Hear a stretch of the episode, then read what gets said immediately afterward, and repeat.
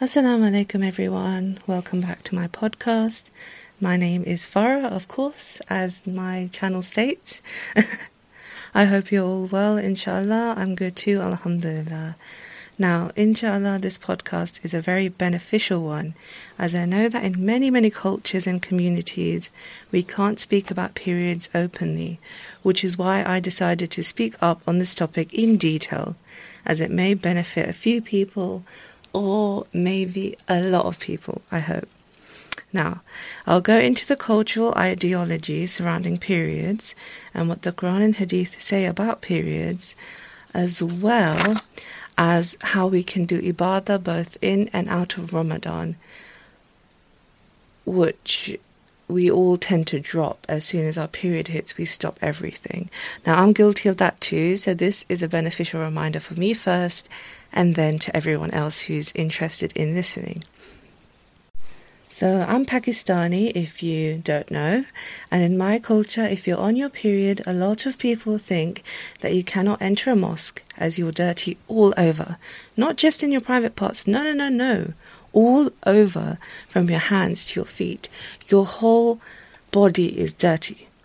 They believe that your periods are so impure that everything you wear, like everything that touches your skin, and even if you just try it on for a second, it needs to be washed with soap in a washing machine or by hand or however you wash your clothes. But it honestly doesn't make any sense and never made any sense to me growing up. Even like, even if the clothes aren't stained, right? So if the clothes are not stained or dirty in any way, then why are we washing them? Them. It just doesn't make sense. It's a waste of time, energy, electricity, soap, water, everything. Honestly. And there's no backing up for this from what I've seen. I've done so much research and I can't find any backing of this. Um, and scholars and all, they have no reason for this. Even they say it's cultural. And I found out that it's just a load of cultural nonsense that has no backing in Islam. It's just what people passed from their predecessors, their ancestors, and they pass that on to their kids and their kids and their kids. And now we all believe this nonsense blindly without doing our own research. It's just sad. Um, I found out that women who are bleeding in Hindu families, this is really sad actually, women who are bleeding in Hindu families were actually banished from their family home and had to live in a sort of shed like room in the garden until their period had finished because they were seen as so impure and dirty that they weren't even allowed to come into their own homes. They weren't even allowed to come into contact with anyone in the family who's not on their period. They were treated like dogs pretty much, living in a doghouse in the garden. It's just so sad. And the worst thing is that I've read that this, this still happens in some Hindu families going on in India.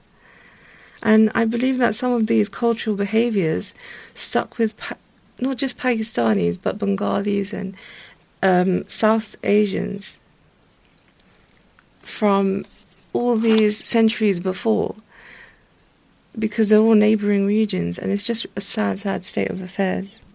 There's a hadith that backs up the clothes washing thing, like my opinion of it, which isn't even my opinion, but it goes against the belief that you need to wash all your clothes as soon as they touch your body and you try them on just for a minute, you need to wash them because you're on your period. So I just remember that. It narrated Asma, a woman came to the Prophet ﷺ and said, If any one of us gets menses in her clothes, then what should we do? He replied, She should take the take hold of the soiled part, rub it and put it in the water, and rub it in order to remove the traces of blood, and then pour water over it. Then she can pray in it. It's in Sahih al Bukhari, hadith number 227. See how he didn't say you have to wash the whole item of clothing, just the part that was stained. This hadith alone means that the idea of needing to wash every outfit you wear whilst menstruating is true, isn't true and it's just a bunch, bunch of nonsense. The only part the Prophet Muhammad told us to wash is the part that is stained, and even plain water makes it clean enough for prayer. As long as the stain is completely gone, is clean enough for prayer, even without soap. And if it's clean enough for prayer, then that means it's at the best level of cleanliness, right? Because we all know how clean you have to be in order to pray. Definitely. So, how would it be dirty all over? How would your clothes be dirty all over? It doesn't make sense. How would your body be dirty all over if your clothes don't need to be washed all over? Another point that culture told me that was true, that surprise, surprise, isn't true again, and it's a complete lie based on nothing, is that your, like, you get a sin if your male relatives, as in your brothers and your dad, see your pad or find out you're on your period in any way.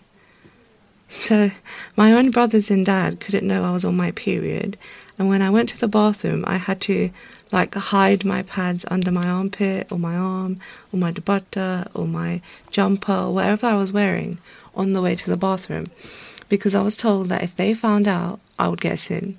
It's embarrassing, it's insulting, it's the most disgusting thing ever. Or just making sure no one was around. I remember this, just making sure that no one was around when I did go to the bathroom, like I'd pop my head out of my room, look around, and then rush off to the bathroom with my pad in my hand. I remember being told that if my brothers and dad found out I was on my period, it was just shameless, and I would gain sins, and they would feel embarrassed, and all of that nonsense. Again, no backing in Islam whatsoever. Now, looking back, it's just so silly because most girls who hit their puberty do get periods on a monthly basis.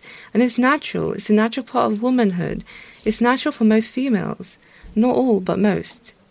I don't understand how a way that Allah has made us is dirty in any way. Not to mention the same people who say periods are dirty and a woman is dirty when she's on her period. They're the ones who want a legacy. They're the ones who want grandkids, who kids, great grandkids. They're the ones who don't want their family tree to die out. But without periods, you wouldn't even have the fully functioning body that allows for a woman to be able to give birth. You wouldn't even have a womb that functions, that allows that an egg that holds sperm, that anything. You won't have any of that. You can't take half and leave half. Periods are a natural part of the circle of life, and you should say Alhamdulillah and see it as a blessing given to you by Allah without which you would never be able to bear children and you will never have the chance to bear children. If you don't have your periods regularly, it impacts your womb, it impacts your fertility levels.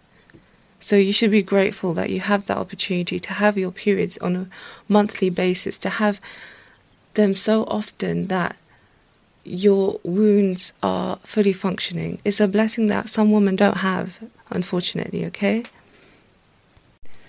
Now, I understand that most of us don't see menstruation as a blessing, right? But we should remember that whatever Allah does for us is always for a reason, better than we could ever come up with or ever comprehend. Allah is the best of planners, and not only that, but He is the one lone entity that runs the universe and beyond. And if He can run all of this like clockwork, like perfect clockwork, including dimensions we don't know about, dimensions we do know about, other creatures we do and don't know about, other realms we don't know about. Everything in this world isn't just what we can see, it's far beyond our comprehension. If he can run all of this so smoothly, then he surely knows what he's doing, right? He surely knows what He's doing. He's written for us what is to happen, what isn't to happen. He knows it all. Just trust Him. He's doing everything for a reason. Now, listen to this hadith. It's beautiful, right? Narrated Abu, sorry, not Abu, narrated Al Qasim. Aisha said, We set out with the sole intention of performing Hajj, and when we reached Sarif, which is a place six miles from Mecca, I got to my menses. Allah's Messenger وسلم, came to me while I was weeping. He said, What is the matter with you? Have you got your menses? I replied, Yes. And he said, This is a thing which Allah has ordained for the daughters of Adam. So do what all the pilgrims do, except for tawaf, circumambulation, circum, circumambulation round the Kaaba. Aisha added, Allah's Messenger وسلم, sacrificed cows on behalf of his wives. This is in Sahih al Bukhari, hadith number 294. Just listen to this again. This is a thing which Allah has ordained for the daughters of Adam. When Aisha anhu was crying about her period, the Prophet Muhammad comforted her by telling her that it's in the will of Allah and that it is normal. Notice how in the end he doesn't tell her to go home, he doesn't tell her to go away, he goes to her and he tells her to continue her ibadah, but just avoid one thing, which is the tawaf around the Kaaba. Now, if menstruating was dirty and a shame to have and disgusting and made you filthy all over, he would never have said that. He would never have said that at all. It wouldn't make sense, right? No, it doesn't. Literally, the greatest of creation has said that it's okay, it's normal, it's from Allah. So it's definitely true. He was a messenger of Allah, a prophet, and before that he was known as an honest man, mashallah. He's an example that is the best example to follow for all of creation, and he is known as the best of creation. Speaking of the examples of the Prophet Muhammad وسلم, he used to rest his head in the laps of his wives and recite Quran whilst they were menstruating. He used to show them affection, have his hair combed by his wives at the time, and other things which just goes to show that the only thing dirty about periods are what's happening down below. Otherwise, he most definitely wouldn't have done that, as he would know better. The only thing that Allah tells our spouses that they cannot do with us is to have sexual relations during the whole duration of the periods. But apart from that, you can kiss your spouse, hug them, do whatever, just avoiding intercourse. It's in Surah Al Baqarah, ayah 222. It reads, and they ask you about menstruation, say, It is harm, so keep away from the wives during menstruation, and do not approach them until they are pure. And when they have purified themselves, then come to them from where Allah has ordained for you. Indeed, Allah loves those who are constantly repentant and loves those who purify themselves. And according to Tafsir ibn Kathir, Imam Ahmed ibn Hanbal recorded that Anas said, the Jews used to avoid their menstruating women. They would not eat or even mingle with them in the house. The companion of the, of the Prophet asked about this matter, and Allah revealed this ayah 222 in Surah Al Baqarah in response. Allah's Messenger وسلم, also said, Do everything you wish except for ha- having sexual intercourse. When the Jews were told about the Prophet's statement, they said, What's the matter with this man? He would hear not of any of our practices, but would defy it, literally defending their outcasting and shunning of women over something that Allah has ordained for them, has given to them, and something that they have no control over. Isn't that unfair and unjust? Now, as you all know, it is Ramadan, which is the reason why I decided to make this podcast episode. I know how in Ramadan we all feel bad because we want to spend so much of the month in ibadah and worship, but then we are hit out of nowhere by our period and it feels like a smack in the face. Like, try now. it just feels awful, doesn't it? As though all of our efforts to, had to be stopped and we can't do anything anymore. Then, after our sorry, then after our period uh, goes away, it feels like we are back on square one, right? We have we have to start from the beginning because we lost our train of thought, we lost the way everything was going, our routine got messed up, and it's horrible, I know. But we need to remember that Allah isn't punishing us. He doesn't hate us, and that's not why we have periods.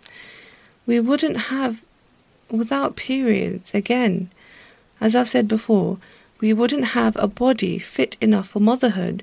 We wouldn't be able to be mothers. You know how big a deal being a mother is in, is in the eyes of Allah? If you knew, you would cry. Allah has given most of us this body able to do that, and it's a blessing. Alhamdulillah. Inshallah, I will do a podcast episode on this in the future, but don't let your periods bring you down, okay? One thing I do have to say though is just because you're menstruating and cannot pray doesn't mean you should drop all other forms of ibadah, yeah? The only things menstruation stops for you for as in in um, relation to ibadah is re- reading the Quran, praying and tawaf around the Kaaba, as I've mentioned in the hadith previously. You can still do dhikr, you can still make dua, you can still recite Quran from memory, and even perform Hajj minus the tawaf. And Allah subhanahu wa ta'ala may still accept it. So don't let your period make you feel down in the dumps. Okay? Don't let your period make you feel like it's the be all end all when it comes to your worship. We should still try and increase what we can do instead of complaining about what we cannot do. For example, this is something you can try. For example, when it's period, not period time, sorry. For that would be awful. For example, when it's prayer time, maybe do dhikr and dua for the 10 or maybe 5 minutes that you would usually spend praying. So you're still spending certain times during the day that you would spend for prayer, doing something otherwise, and inshallah that would aid you when it comes to when your period ends and you can have a smoother transfer back to the usual salah and stuff like that. Inshallah, we will make better use of our menstruating weeks or even days or however long you menstruate for. And that's all for today, inshallah. You find this podcast episode beneficial in one way or another. And if you would like me, if you would like for more content, you can follow me on Instagram, which is the same name as my podcast, Farah Talks with three S's. Until next time, salam.